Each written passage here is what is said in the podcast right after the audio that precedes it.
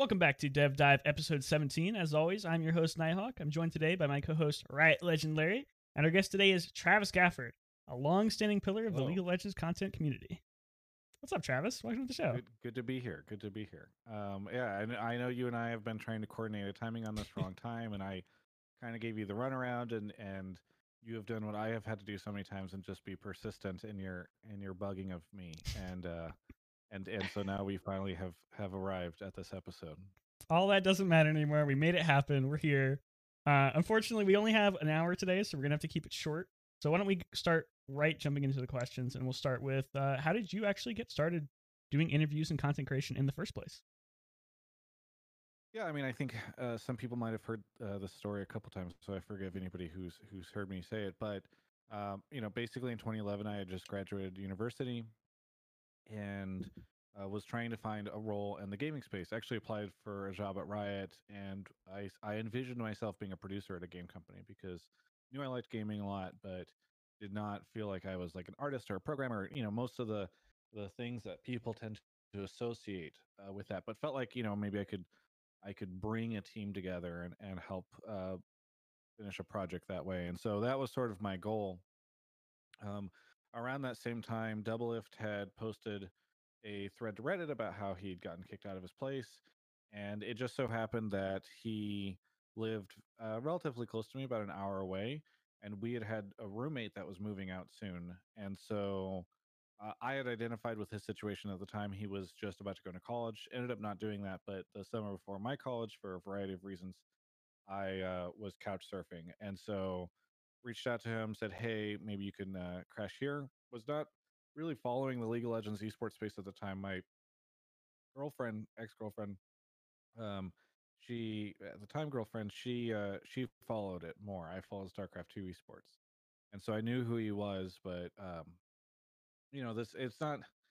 People might think about it through the lens of of today, where it's like random Reddit user reaching out to like big name League of Legends star, but like you know the game was very small um, as an esport at the time, and so I just pinged him. Uh, he came and crashed with me.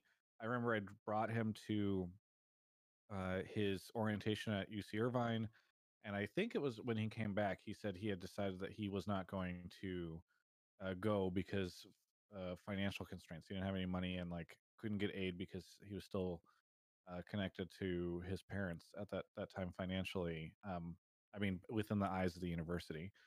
So he said that he was going to do esports stuff because Curse had started to pay him to to write some guides, and I I said, you know, I wish I could do something in esports, but saw no opportunity there. He said, well, you you have a communication studies degree, you should just interview pros. Nobody's doing that. Um, and so at that in that moment, I kind of reflected on why I like StarCraft two esports so much more than League esports at the time, and why I cared so much more about it. I realized it was because there was all this content being made in the StarCraft two space to help me know who to root for, root against, understand what was happening at the high level. And so I uh, I reached out to JP, um, who used to do a show called State of the Game, which was my favorite show in StarCraft at the time. Wanted to create a version of it called State of the League that I thought would work well for uh, League of Legends, and perhaps you know I did not see it as like a career starter. I saw it as like this is a differentiator for interview. Like when I'm interviewing for a job at a game company, I can say, "Hey, look, this is a project that I do," you know, um, and and had no idea that League Esports would take the path it did, and that I would end up in the the situation that I'm in. That's a great story. Uh, hope- do you think yeah, Doublelift regrets Very not? rehearsed Yeah. story because I've said it so many times, but uh, hopefully you'll forgive my my long rambling uh, roll stroll down uh, memory lane. Do you think Doublelift regrets not going to uh, UC Irvine? I don't. Um, I think things have worked out fairly well for him on a number of levels. So, and I and I don't regret.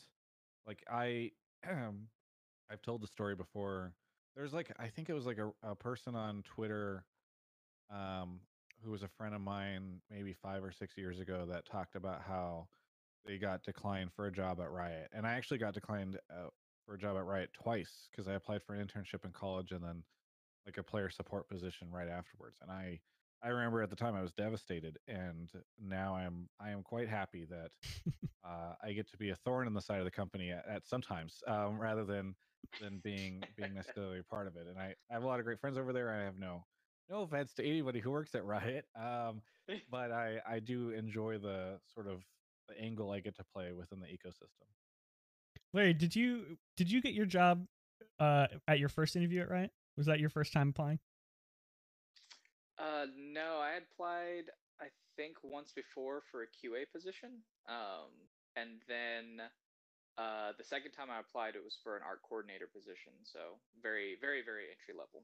Um, so all three of us and, have and been to, rejected by Riot.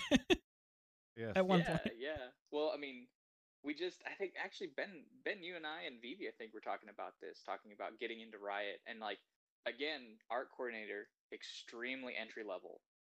I had three years of experience in in the gaming industry, and like I'm like for for an entry level position, three years, like that's kind of the the level that you kind of have to keep in mind for for Riot at that. That was that was the like I applied in in 2011, and that was the mm-hmm. frustration that I had was that I knew a lot of the people at the company, and I was coming out of four years of working at uh, like in a customer service technical support position uh, at my Mhm. university where I had like risen up to be the the person sort of uh, that that head student, you know, Mhm. um, and had a communication studies degree. I, in my opinion, far surpassed any of the qualifications for the entry level player support position that I was applying for, and so Yeah. um they when i got i got declined i i felt like it was the end of the world and i had not realized yet like right should have hired me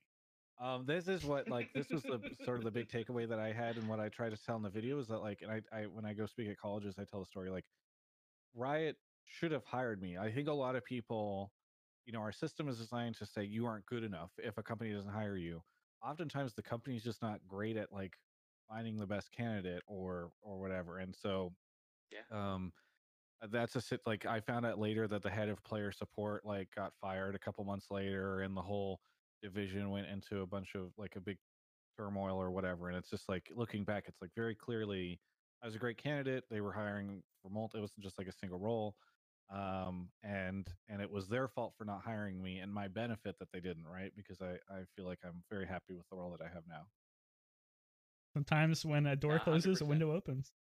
yes yeah exactly I'll say plus one to plus one to that. It is a lot of times um it does feel like that, right? Like they're saying no to you as an individual, as a person. And really there's so much more to it, you know. Uh like like what you said, it is a great example. Sometimes they don't have their shit together and that's why they're saying no. Sometimes they're dropping the ball. yeah Uh, so yeah, definitely. I feel that. Yeah. So taking a step forward, after you sort of got started in making content creation, you've done a lot of different stuff over the years. Can you talk a little bit more about the different roles you've had and different companies you've worked for? Yeah, I mean, so when I started the job, so I started uh, State of the League right at the time that I was also taking a QA position on Call of Duty Mor- Modern Warfare 3. Um, a- and th- like for people that don't know, QA is is normally not very well respected, especially because um, a lot of these AAA titles they they sort of farm it out to third party contractor type things, and that was kind of the situation I was working with at Vivendi, not at Activision, which was like the the public or the owner at the time, and um, it it, it was just a, a miserable experience, and I did that for about two weeks, three weeks before I was like, I I I was knew that I really loved State of League, knew that I wanted to uh, invest more time in it, and knew that that QA job, which I hated, was about to become like a a sixty or seventy hour week job. And so I I bailed out of that, and I had done that. I had signed up for that because I was like, oh, this is a way to get into the industry, and I took a part time job uh, working on a like web blog uh, thing so that I could spend a lot of time on mine, and then six months later, I got several different kind of like pseudo job offers. Like IPL reached out to me for those that don't uh, remember them, IGN Pro League. They wanted to do something with me. Uh, MLG wanted to bring my show onto their network and like because this was when they were doing a bunch of content. and they were gonna pay me some good money for it. And then I don't even remember what the third. There was a third option as well, and so I I knew I couldn't keep balancing the part time job I had and the full time. So I I made the jump over to. I was like, okay, well, I've got all these opportunities ahead of me. I I can make this jump sustainably.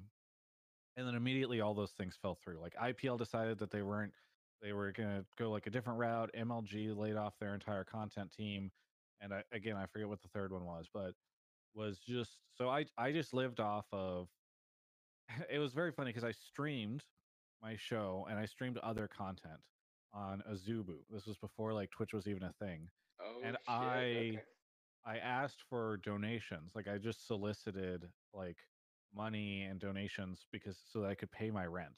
And at the time I took a lot of heat for that. Um now streamers are just like Twitch Prime, everybody subs and bits and and donations. It was it's become so um so commonplace now. But at the time, like this was me basically saying, like, please help me sustain myself while I'm trying to do all this stuff. So I worked independently for a while, just living off of that, and that was really tough. And um and and was accruing credit card debt because things would happen like uh, I would be told that I could go to like a, a website would tell me like, hey, we'll send you to PAX so that you can cover the NA finals. This was before LCS existed, and I'd plan on it, and then it would fall through at the last minute because media companies are awful. And I I would just credit card debt myself into a before Airbnb existed, like an actual bed and breakfast because it was the cheapest thing I could find at PAX last minute. And uh, yeah, I mean, I just I I would recommend nobody does that, but that was what I did. Um, and then eventually, CBS Interactive knew they wanted to make a play. They own GameSpot. GameSpot wanted to make a play in the esports space. So started doing contract work for them uh, towards the end of 2012. Then that LCS started in 2013, so I started getting paid day rates to cover LCS for them on the weekends. Originally, it was just going to be the first two weeks, but our views were so good from the coverage, they're like, we're just going to pick you up for the rest of it. Um, and then in 2014, On Gamers launched, which was CBSI's and GameSpot's uh, plan to make like a dedicated, it, you know, what what Yahoo Esports was, what what ESPN Esports is now. That's what On Gamers was, and I was the League of Legends correspondent. Um, we a, a series of terrible events took place there. I think it was fairly mismanaged on uh, basically every level.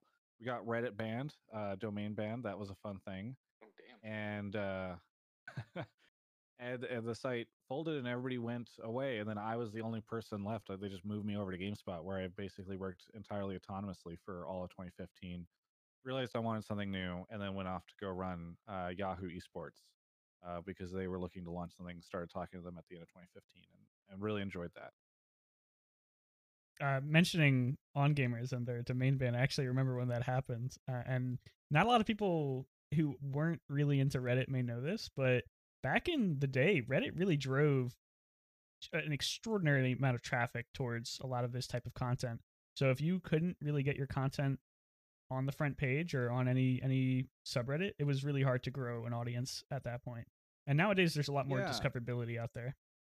Yes. Yeah, no, exactly. I think, you know, and I saw this at Yahoo where stuff started to shift, where it wasn't like you need to get everything on Reddit. But at the time, there was not, especially for League of Legends, it was like there was no no other place to to have your content be seen like you could try to build out twitter followings and that helped a little bit but like a, a huge amount of the traffic would end up there um, and now there's things like I think you know most people are able to swipe left on their phone screen and get access to a bunch of like news articles that pop up and and so I think that works. And then YouTube became super algorithmically charged and and so what's very funny is I think a lot of people still perceive you know like I'll get frustrated whenever a video doesn't go on the league subreddit um, and people will say like oh travis just wants the views or this he's just clickbaiting for the views and stuff and it's like actually i just like the discussion because the view like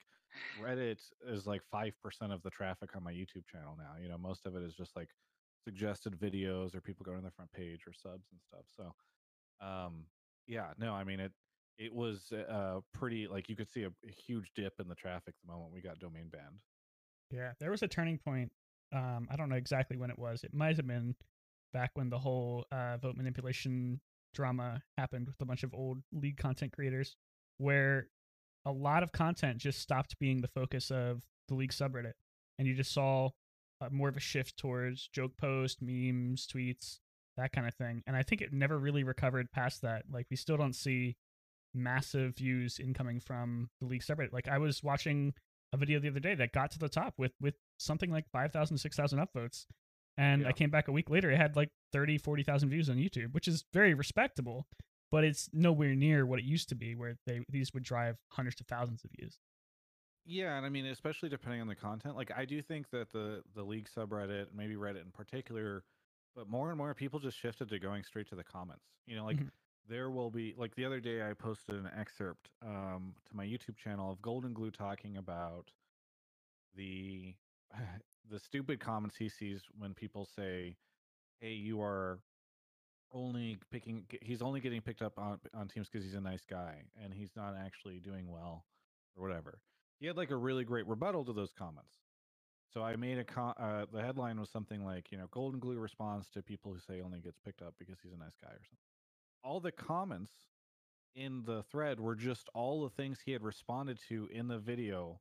People had just gone and commented literally the stupid Reddit shit that he had like specifically called out because and they were all upvoted and everybody was responding to it because nobody actually watched the video. They just all responded to the title of the thread.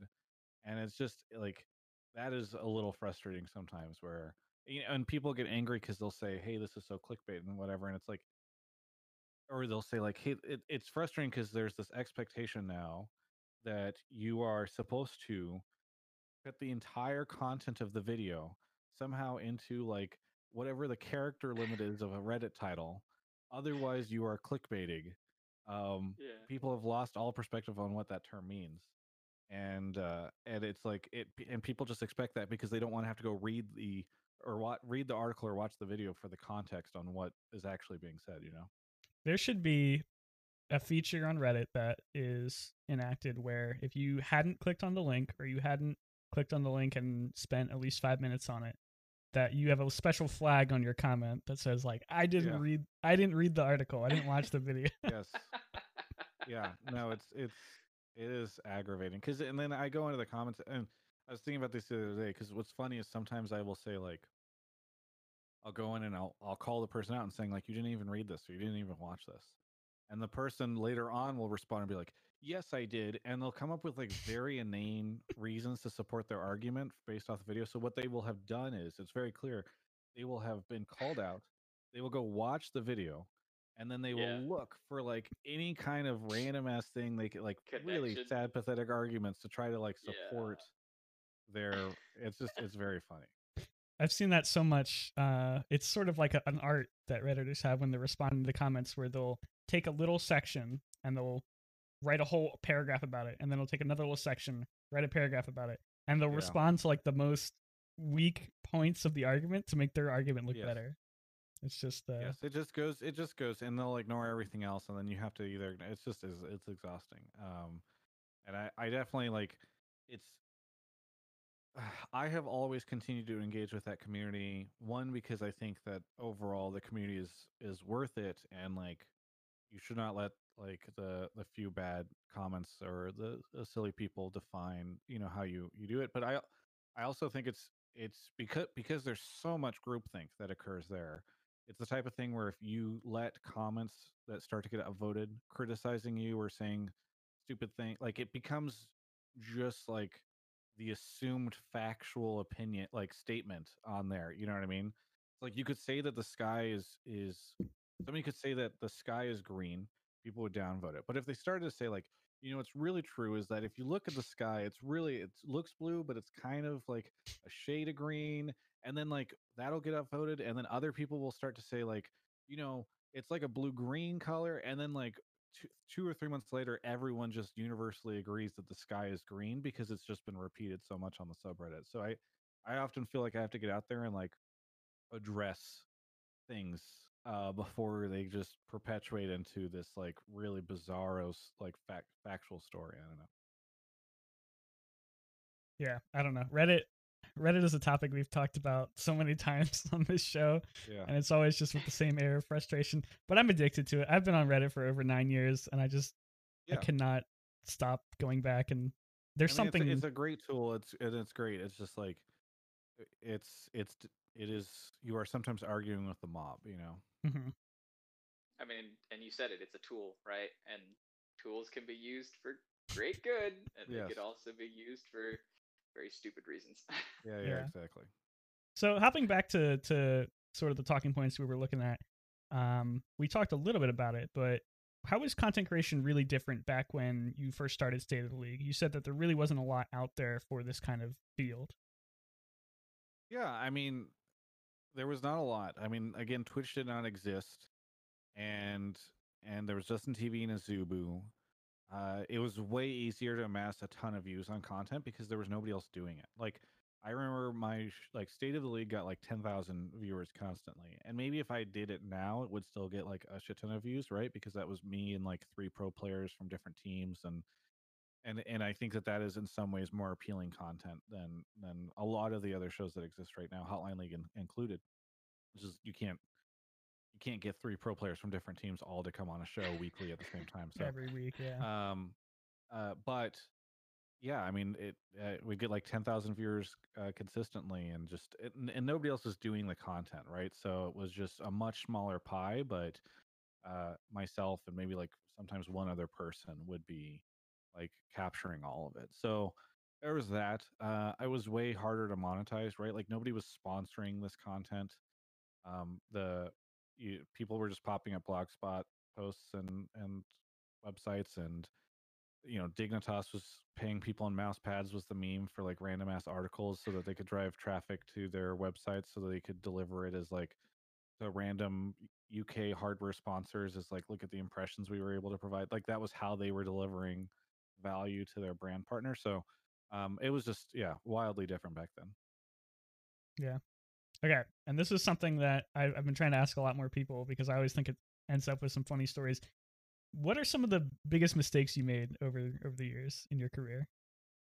Yeah, I mean, I it's it's difficult because a lot of the mistakes that I made now look like good decisions, or like they they brought me to the path that I'm at now. So it's like, well, you know, maybe if I hadn't done that, but you know, quitting my job, I, I kind of mentioned this, but quitting even the part time job because I assumed that there was a lot of opportunities because I'd been told there were opportunities was a was a bad idea before I had anything like fully signed or contracts or whatever uh, you know, at the time I was like, I had hit this path where I felt like these two things, like I couldn't pursue building out these other things without doing that. And um, and so I did that. That was that was a big uh, mistake. I think I had a lot of a lot more faith than I should have in in major media companies to run in in ways that made a lot of sense. Like most of the things I learned from these companies that I worked at were like how not to do things. You know, it, it was it was ironic to me at CBSI, and I, I met a lot of great people. There's a lot of talented people over there. I don't want to, but it, it like there were individuals where it's like it was ironic how much time I, somebody who at the time was like two years out of college, three years out of college, spent trying to explain to them like basic concepts of my space that they somebody who'd like been in the media business for a very long time had no concept of. Um, so I think you know I I wish that I could go back and like I, I'm not saying I wouldn't have gone to CBSI or I wouldn't have gone to Yahoo, but I do wish I had been able to better prepare myself for like the challenges that I would ex- that I would face in those places. Um, in terms of other mistakes, I mean, I know I've made like a slew of them, but it's oh, okay, I got a good one. I used to be and, and people will say like, "Oh, clearly this is why he doesn't shit talk right when everybody else does it." You know, on certain issues or something now. But like, I when I say this, I refer to this a long time ago. I used to be much more intimidated by industry leaders. You know, um, I remember like Marc and Brandon at Riot felt like these these gods, especially when they were running the company, and it, it was intimidating to interview them uh, or to talk to them. Uh, uh, Whalen, who who ran esports right at the beginning with uh, LCS with Dustin Beck, similar situation, right? Like I found these to, these people to be very intimidating, and it, it took a couple years for me to really realize, like, hey, they're just humans, and in some ways, you know, flawed in different ways. You know, like the spectate faker stuff with Marc. I know his heart was in the right place, but like, it really sort of illustrated how Wait, uh, just jumping in there, could you could you explain yeah. what that situation was? Because I know a lot mm. of people might not be familiar with that. That is a long time ago. By the way, I just realized. I think in the past I said I streamed on Azubu. I was streaming on Own 3D TV. Um, Own TV. Uh, yeah. Uh, the spectate faker thing made me realize my mistake because it was in Azubu drama where Zubu had rights to Faker's stream, and Faker was exclusively on on Azubu based off of a partnership they had made with KeSPA, and uh, somebody was independently using the spectator function in League, the League client, to spectate Faker, and that on and stream it on Twitch. And a lot of people they were getting a lot of views. And Azubu issued a entirely illegal DMCA notice against it. And it hit Reddit and then like nothing happened. You know, nope. Twitch didn't say you know, Riot Riot didn't say anything. It was just gonna go forward and um and i i was kind of like is no one gonna like follow up on this like highly illegal questionable thing that has occurred? And uh and so i did a video about it and and marc somehow got involved where he he took ish he perceived this as a situation where like the spectate faker person this is the name of the account of the person who was like spectating him and streaming it was like taking advantage of faker or um you know doing doing something inappropriate right where they were using faker's gameplay and like monetizing it for themselves whenever faker should have been able to like monetize that on Azubu. Not in my opinion like the uh most accurate depiction about how everything was going down. Like I, I was more issued about the DMCA or more worried about the DMCA issues and all that stuff. But like he came in very emotional, didn't talk to I think the PR people at Riot before he started making some statements and got himself in this like weird kind of hot water situation um, where he he sort of ran out to like make a public statement before you know figuring out how Riot wanted to approach the situation. And um and so that was just like that was a situation where like I I really respect Marc and, and like him. Um, but it, it showed to me like, hey, a lot of these people are are human and like Marc Marc's humanity was that he he in trying to do the right thing, like let his passions and emotions kind of override what would have been a more logical thought process on how to approach it. That's a great story. That's that's probably how many years old is that? That is I mean, it feels like forever ago, but I think that was like 2015, 2016. It was not that long ago. That's a long time in in the league the league spirit. That's season 5, I think. Season 4, season yeah. 5. Yeah. okay. So, jumping to the other side of the spectrum, what are some of like the standout moments in your career that you've had so far? Like what is the things that you think back on and say like, "Wow, I cannot believe I got to do that," or "I cannot believe I got to meet that person"? Um I I really loved running the Yahoo Esports team. Uh, hiring the the people that I I hired there, and and not I didn't hire everybody. Some of them were hired before I got there, but like that was such a standout team of of remarkable individuals, and I was so proud of what we were accomplishing, and I I just like like that's where Avali got hired, right? And and now she's gone on to to grow to be this this amazing individual, and and uh, Broden, who I still work with, but is now wildly successful. We hired him out of college, right? Like, I, I knew he was going to graduate, and we picked him up as as a full time hire.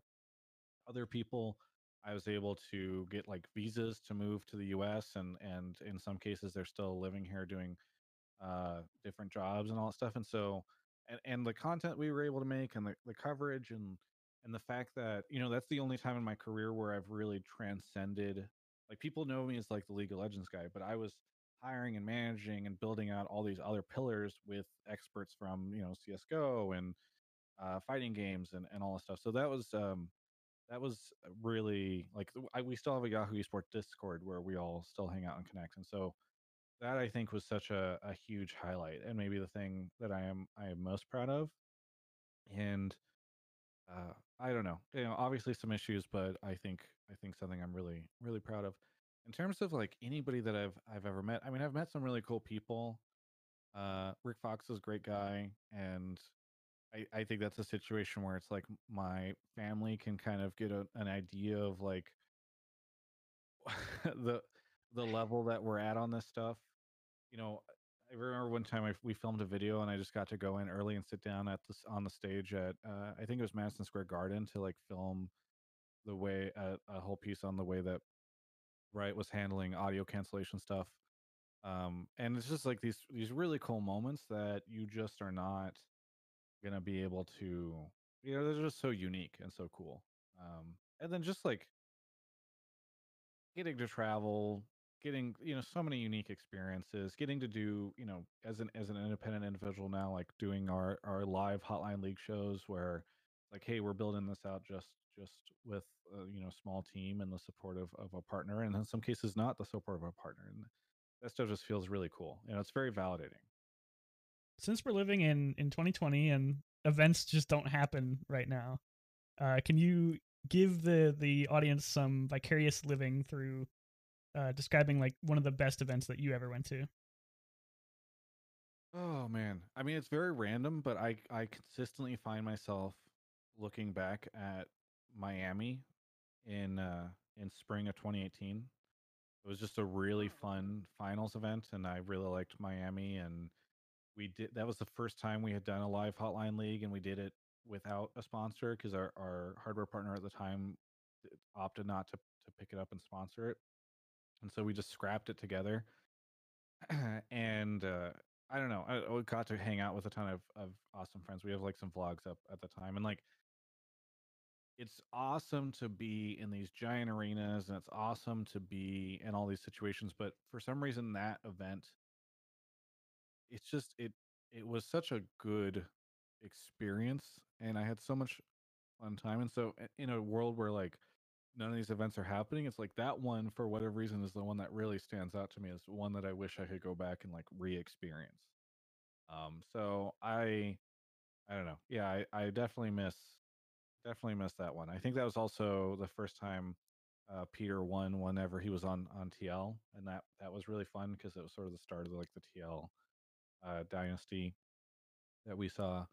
Um, so I, I do miss that a lot. And in fact, like it, it has been difficult because this job has some downsides.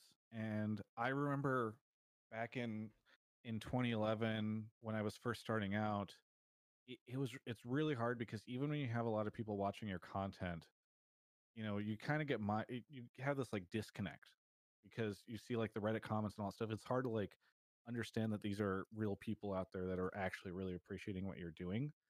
And the live events were a place where like the shitty comments that occur in, in YouTube or Reddit or Twitter, whatever, those can kind of really stick with you and just put you in a negative place. And then you go to and and you start to think like, oh man, like everybody fucking hates my content and everything is terrible. And, but then you get to go to these events and somebody comes up and is like, man, I love all your stuff I've been watching, or you know, they'll have like a sign that has like a, a meme from something from like a year ago in your content that you barely remember, but for them, this is like, and that stuff actually helps re-energize and reinvigorate me so much. And so, in a world where we don't have that, it has been a really difficult year for me to like try to stay super positive about all the work that I'm doing and and really appreciate the job as as great as it is, you know. Did you attend LCS regularly? Just like during the spring and summer split before they shut down? Yeah, I mean, I was there every weekend doing coverage, right? So um, that was that was a constant for me. Yeah, so it must be it must be hard coming to a yeah. totally online only world, even though we all live in yes. a online environment. Yeah, and people have been saying that they really like my remote interviews. Uh, it's difficult because it I tend to feel like I'm always doing interviews about the same way I normally do them, and people will slingshot between like Travis's interviews suck now, and then I'll keep doing them because I'm like, I, I don't know what to do. I, this is the way I've always done them. And then people will be like, "You really took the feedback, and uh, you could tell that these interviews are way better now." And uh, I, I was joking with Kobe about this the other day. It's like it's kind of like they're giving themselves the pat on the shoulder, you know, for like giving the feedback or whatever. I really made uh, his interviews better. yes, exactly. Right. Like we we did at Reddit. Just making a hate thread about him has now has now has has enabled his content to be so much better. Um, so I uh I don't know. It's it's difficult. I think. Um, uh, yeah, I guess I was just gonna say. You know, I'm doing the content. People say it's good. I think it's harder to to do this content, and I think I don't know if it's always as good uh, especially because I think in person it's way able to way it's way easier for me to connect with the person and like you know pull kind of emotional responses and read how they're going and like notice the way their posture changes when I ask them a question and kind of mean like oh I, I can kind of poke fun at them about this or so you know um it's harder to do that whenever you're you're doing something over a video call definitely Larry, I feel like I've been uh, steamrolling you. Did you have anything you wanted to talk about over the last few questions I've been asking? No, no, it's all been really great. I, uh, you know, I, I, I don't follow the uh, esports scene as closely um, as some of my friends, uh, Ben. Um, but one thing that, the one thing that I, I guess I would love to hear from you, Travis, is starting out, like looking at the the breadth of your career. Um, what would you say were the major skills that you learned along the way that kept you uh, that kept propelling you forward. That's something that that yeah. always intrigues me. It's difficult. I don't I don't think I can really sum them up as skills, but hmm. I think one area okay. A lot of people think that my job is just the the actual content creation, right? It's like the, job is turning the camera on, making the video, posting the video. And in reality much like like the tip of the iceberg right? Like that is just a small portion of what it is. Like if i if i live far away just showed up had a conversation with somebody left like i don't think that i would be able to succeed as much in the role for a variety of reasons like i might not know as much about the player i might not have heard funny anecdotes about them that i can bring up in the con- in, in the content that i'm doing with them i i I in in covering a riot thing, right? Like um I, I'm planning on doing a video soon where I'm I'm going to talk about how I I have a theory that Riot will go exclusive with either YouTube or Twitch next year. That that is a okay. video I cannot do unless I have like learned a lot about how other game companies are handling things and learned about you know the motivations of Riot as a company and how the goals of the LCS have changed in you know from 2013 to 2020 um, and so that is i think i think it's it's been really important for me to stay just hyper connected and follow sort of the pulse of the industry and chat to a lot of different people and all that kind of stuff um, that is that is where most of my work is done i think um, you know even just down to like relationship building and that kind of thing and i think that's why other people don't succeed potentially even if their content can be decent um, or at least I shouldn't say don't succeed, but don't succeed um, at the levels that other others do in the space. It's because they don't understand that so much of this job is like the stuff that is not the exact content creation. You know? Yeah. Yeah. Yeah. Yeah. There's there's a lot more substance uh, to um, to the research, to the work that you do, and I think that I think that does really come across. Like you can tell when someone did their homework versus yeah. when someone didn't. Yeah. Yeah, and it's like you have to be authentic to the world that you're in. That's why people have not like people have asked me like, "Oh, would you ever go do Overwatch? Would you ever go do whatever?" Especially Fortnite. Whenever these games start to to pop up, people are like, "Would you go do that?" And and I'm never saying no. You know, it's not like I I would never do that. In fact, in some places, I have done a little bit of that content as sort of like a from the perspective of an outsider. But I don't mm-hmm. think that e- even if I have time, like maybe, you know, let's say suddenly uh, a Valorant tournament started happening, and they were Wednesday, Thursday, Friday, and I could still cover LCS. It's like I might I might try to do some Valorant stuff. It's just like it'll become so much more work for me because I will have to immerse myself into the Valorant world, meet all the different people that are creating content there and doing things and making decisions and running teams and playing and like that is that is a lot. And so people will say like, oh, I mean, Travis just does these interviews on on Friday, Saturday, Sunday, and sometimes my weeks are quite light, uh, but other times they're quite intense, and a lot of it is just like catching up with people and talking about stuff. You know. And it's so easy for i think anyone I, i've been guilty of this too to look in from an outsider's perspective and just say like oh he's just making a video he's just doing this he's that job is so easy i could do that but once you get put in that hot seat once the lights turn on once the camera starts rolling it can be a lot more difficult than some people think Yeah, and sometimes it's not about it's the stuff that happens beforehand, right? Like the politics of the space are exhausting. You know, like there are there are certain teams that will do that'll give you every interview you want. And then there are other teams where like you suddenly not are not getting interviews from them and you have to wonder like did I say something that pissed them off? Is this like are they just randomly deciding that they don't want to do interviews right now? Like uh, you know, it's just like you have to decide if you want to go investigate all that. It is just like it's so frustrating to have to like deal with all that stuff, you know. And, and the space is still Right. emerging, and the pl- players that are in it, most teams still don't have like PR professionals with them or people whose job it is to like maintain the relationship. So it just, um, yeah, it, it is it is exhausting. So i wanted to, oh sorry larry were you gonna say something Oh no, I was just uh, uh, that is. I have a great appreciation for anyone who has to um, put their put their time in that in that arena. Uh Uh, that is, I don't have the the patience. Yeah. to to do that, I have the tact, not the patience. larry, Yeah, larry's a very tactful person Yeah, All right. I, I, uh, yeah, it can be it can be difficult. i wanted to bounce It's this off sounding of like I'm just complaining Okay. a ton. I mean, I I love the job. I don't mean to just highlight these things. It's just sort of like these are the things that I I normally don't talk about because you know who. It, it's not like I'm going to suddenly start whining about about this stuff. In some cases, I do, but for the most part, like I, I try to avoid whining about things because I do feel like I have a pretty cool gig. i think i think it's Well, I important mean, for it- people to know the downsides of anything because it's so easy to get caught in the Yep. the fallacy that everything is better eh, the grass is always greener like oh travis is so happy he's doing his job there's no issues whatsoever he's just having a great time it's i think it's important for people to know that every job everything that somebody does there's downsides to it there's hardships there's struggle mhm. Yeah, no, it There's, is, um, it is frustrating. Yeah, there's a there's a book that I, I like to refer to. It's the the subtle art of not giving a fuck. And I don't know if I can say fuck, but I've said it twice. Um, go yeah. I that there's a there's a thing there's a there was a line in there that really kind of struck home for me. It was saying that um, life is you um, overcoming or addressing a series of problems or challenges. Like that's what life is. As soon as you solve one, you you solve the next one after that, and the next one after that.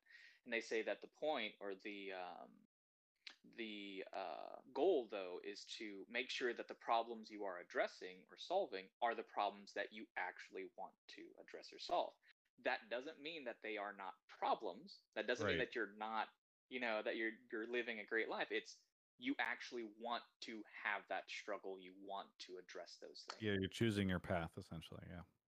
yeah all right i'm going to bring us forward because i know we're we're actually running out of time we're already at 545 um Yeah, i wanted to talk about it. Damn. I'm going off on these tangents.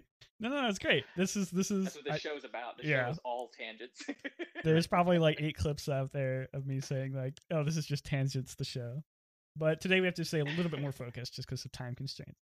Um, so I actually wanted to bounce this off of both of you because I know I don't want to be the victim of confirmation bias, and it's hard for me because I'm so zoned in on stuff. But have either of you noticed a more recent shift towards like long form league content, like more talk shows, more podcasts, more interviews, like you do, Travis? You've been doing it forever, but I think I've seen over the past year or so more and more of these content just appearing.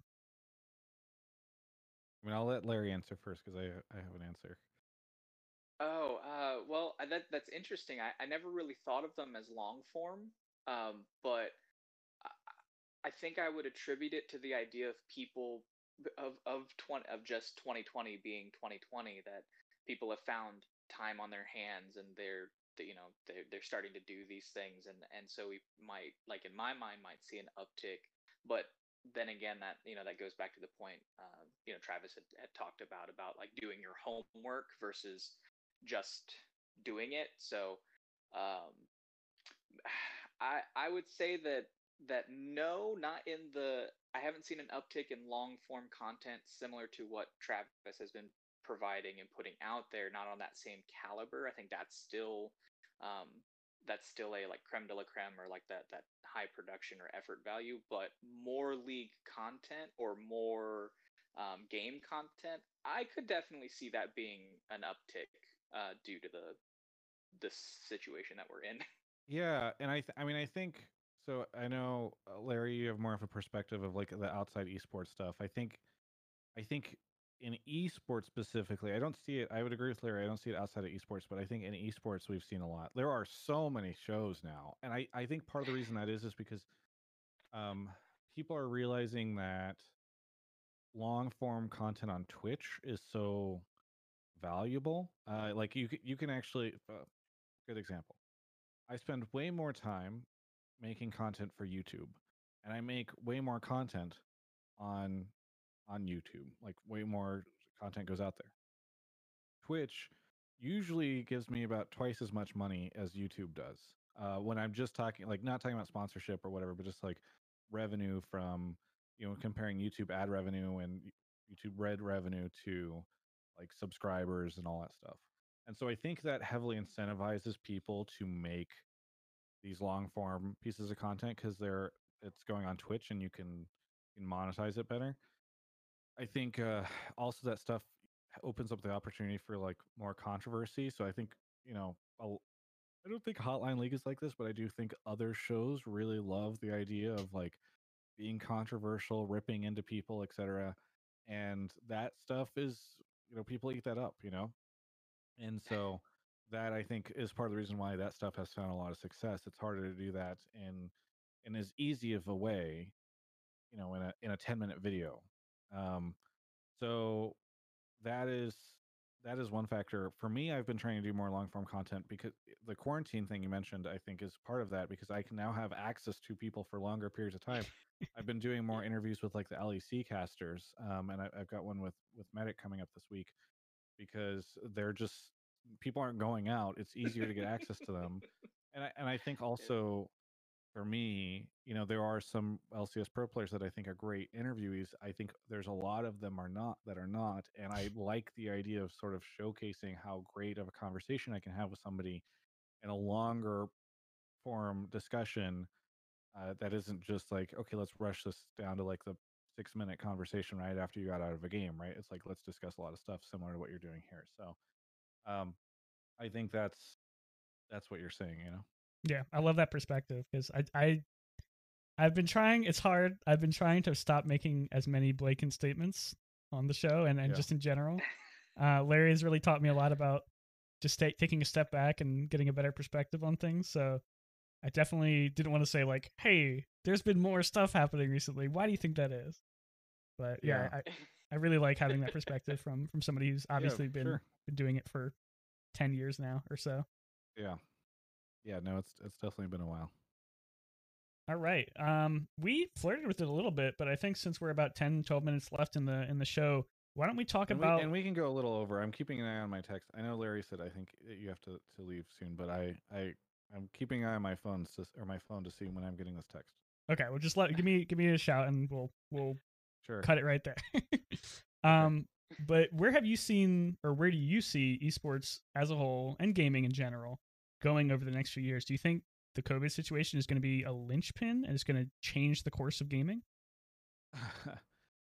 I mean, I, actually think that COVID and what appears to be an economic recession that will occur because of it is going to be such a great excuse for people when there were a lot of systemic issues with esports as a business to begin with. It's like, oh, yes, all these things shut down because that dang COVID that wouldn't let us have our events, and that dang recession that stopped us getting the funding of our businesses that were just burning cash without actually generating any revenue.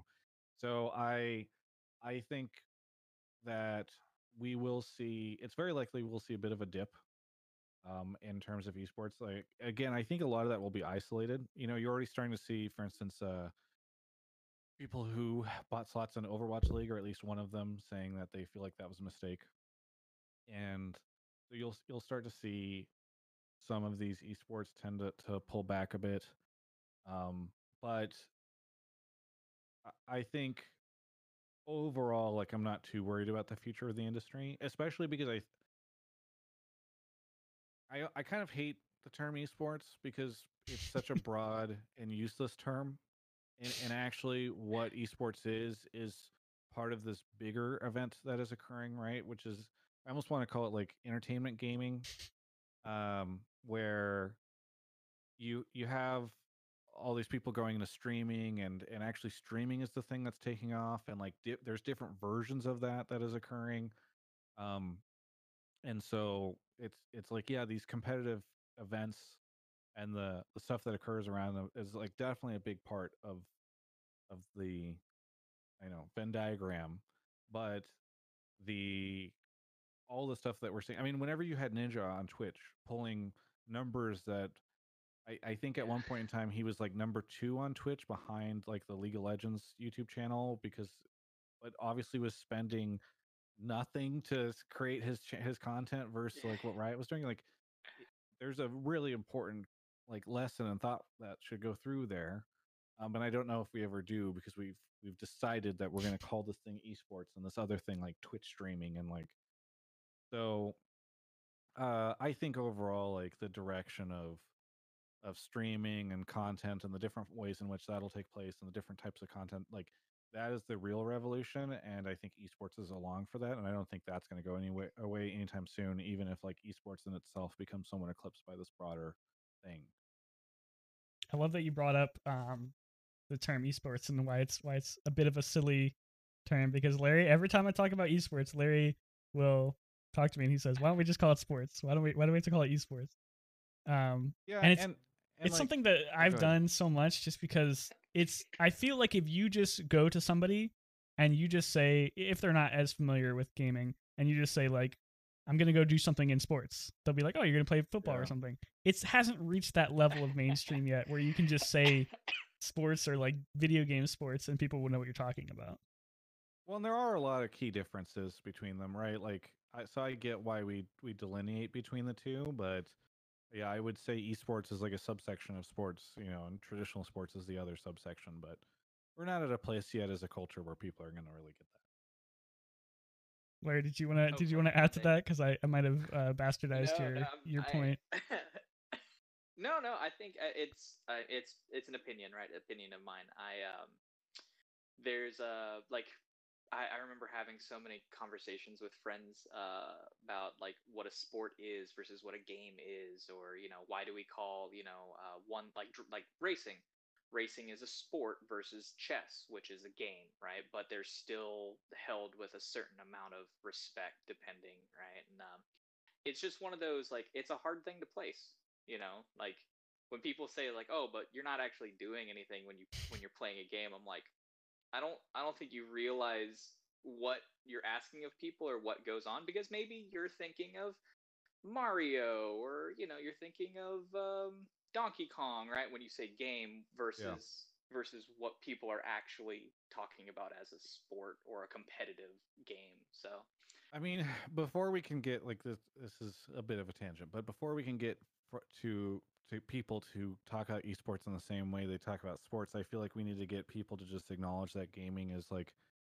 I I hate that like gaming is this weird thing that we've decided as a society is like actually segmented away to a certain group of people, and I think the the gaming industry in its early iteration wanted to try to find an audience so it decided that it's actually young uh like males that are the the people who play video games and so they name things like game boy and all that shit and so they've just un- unlike any other medium you know uh, like movies or books or anything like that we've just decided like no no no this is like this part of the population that plays it and they are these types of people or whatever and i i think and hope that within you know a generation or two we'll get to a point where like people look back and they're like so why did we just say that like these were the types of people that enjoyed this medium everybody else is watching movies and TV shows and reading books and listening to music. Why did we decide that this ex- specific thing is actually just like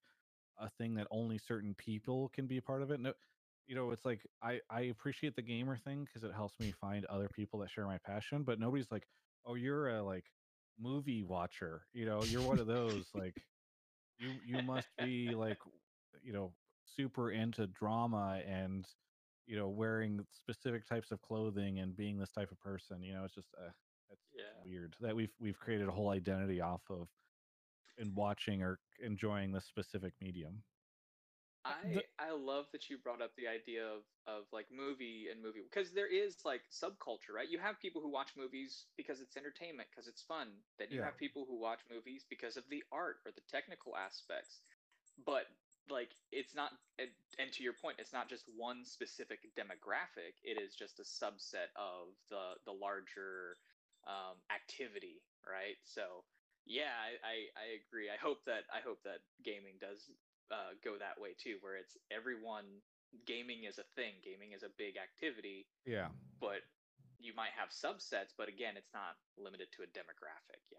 i mean and the industry just needs to figure out how to like market beyond what they they market things to and the way they market them and how they need to create stuff that is uh appealing to a broader audience you know it's like imagine if movies were only ever action movies like yes that probably you would limit your potential audience to a subset of the, of the planet it would be like the people who like action movies and i think over time we have started to make games that are like hey you know it's not this is not just like a, a game that's oriented towards young men um Mhm. and people are working on those projects and the people that make like the games that have been previously oriented towards young men i think are finding ways to hey maybe we could make like a female playable character i know that's fucking wild but like maybe we could do hold up, that hold on. and Let's not go maybe- crazy now. yeah exactly um and so so hey may- maybe suddenly women wouldn't have to play like an army looking guy as like the person they're identifying with it's just like um you know i don't i don't think these should be controversial opinions i think literally if even if you were just like a capitalistic uh like i want to make money as a video game person you could just say like why don't we create like variety of Yeah. of video games so that we could get more people to buy them you know it's like i don't know I think There's we've such a gotten huge better market, such at a huge that. untapped market out there. Yeah, Yeah. exactly.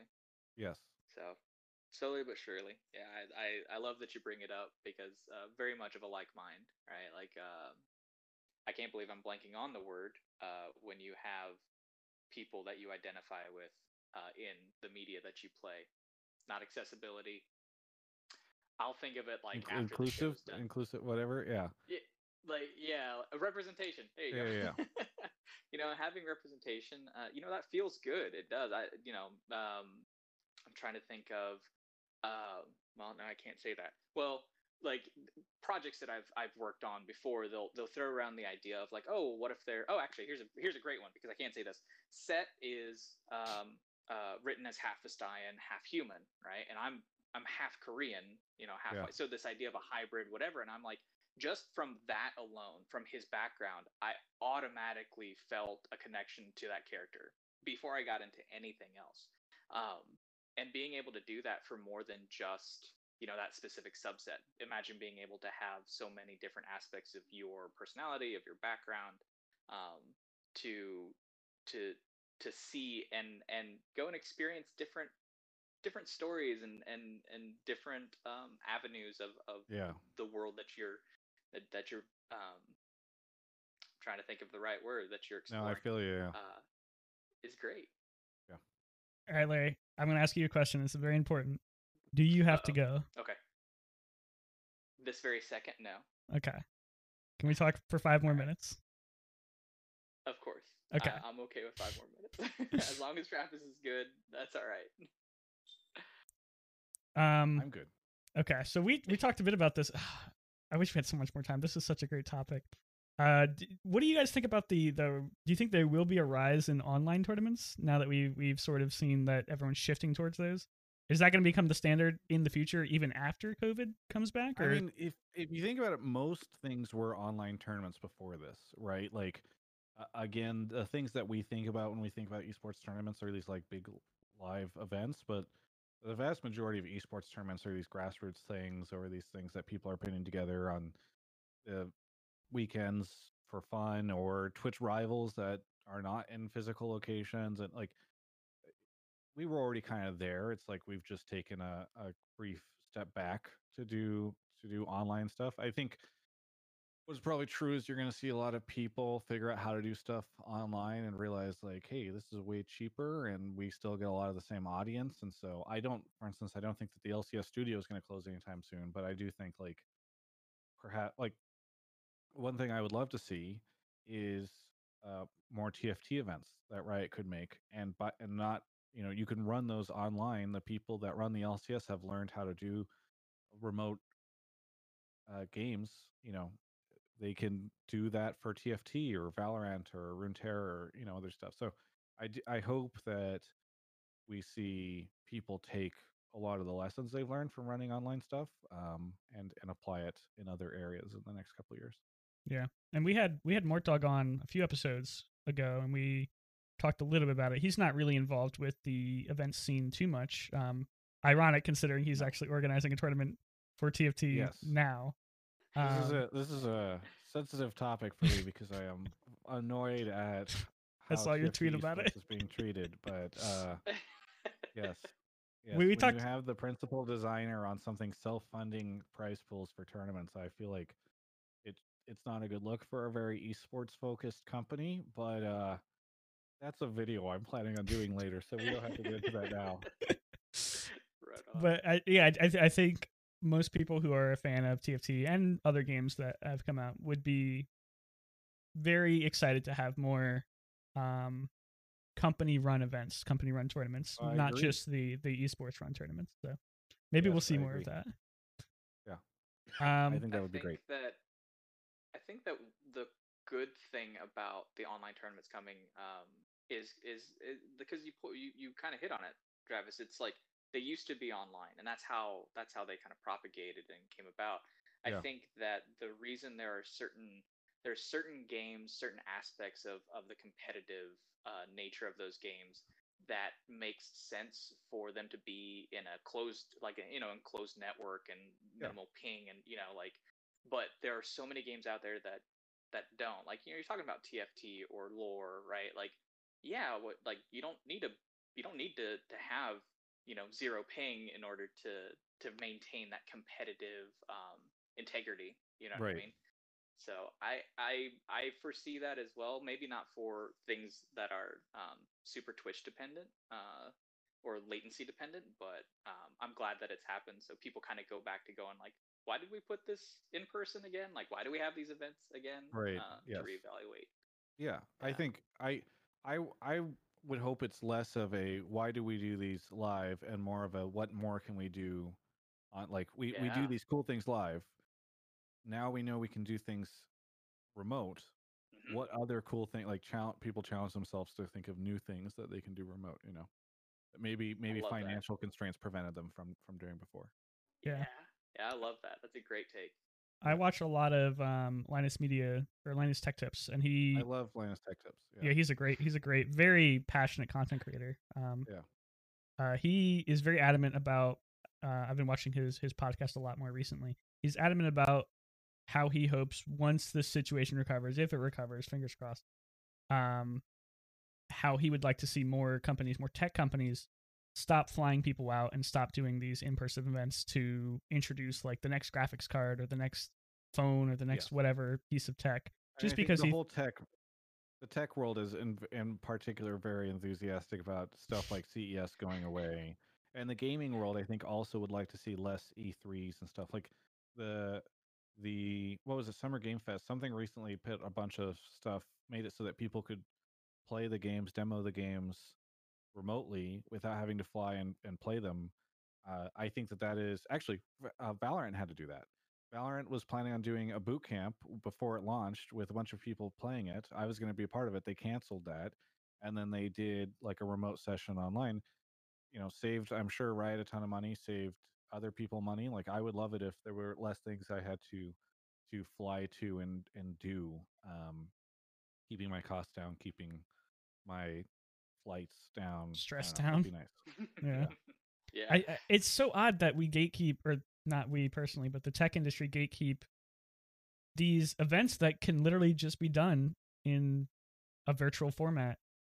They Yeah. gatekeep them to attendance. Like why why should everyone have to fly so to there's still E3? value in in these these things in some sense. Like it, like E3 is a great opportunity for me to meet a bunch of people that fly into this location all at once. Like you you could, it's a lot of network building, et cetera, et cetera. I think that there's still value. It's but like you can cut down a lot of the stuff by like fifty percent and uh and and keep it there. I mean for let's say you are going to go release a AAA game and you are you need the GameSpots and IGNs of the world to like you, flying them out, putting them up, up in a nice hotel, giving them a really cool experience and swag and all that stuff, um, and showing that your devs are like human beings who care passionately about this, like that is always going to help you, even if even if it doesn't, maybe it doesn't get you a better score.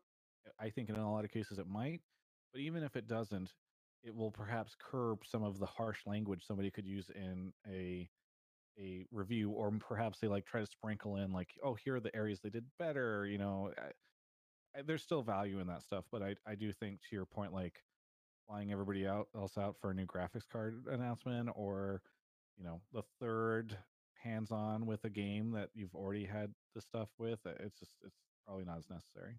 Yeah, and especially for the the just the common person, like a ticket Blizzard. I'm not a huge fan of Blizzard, honestly. A lot of their practices I just don't agree with. I But mean, lately it's been harder to be a fan of them they've lost a lot of the spirit of what they once were but yes yeah, um, but I have always uh appreciated their virtual BlizzCon tickets that they do. That system where it gives um people who maybe not don't have the opportunity to actually attend the event a sort of like a way to be like, oh, I was at BlizzCon 2017.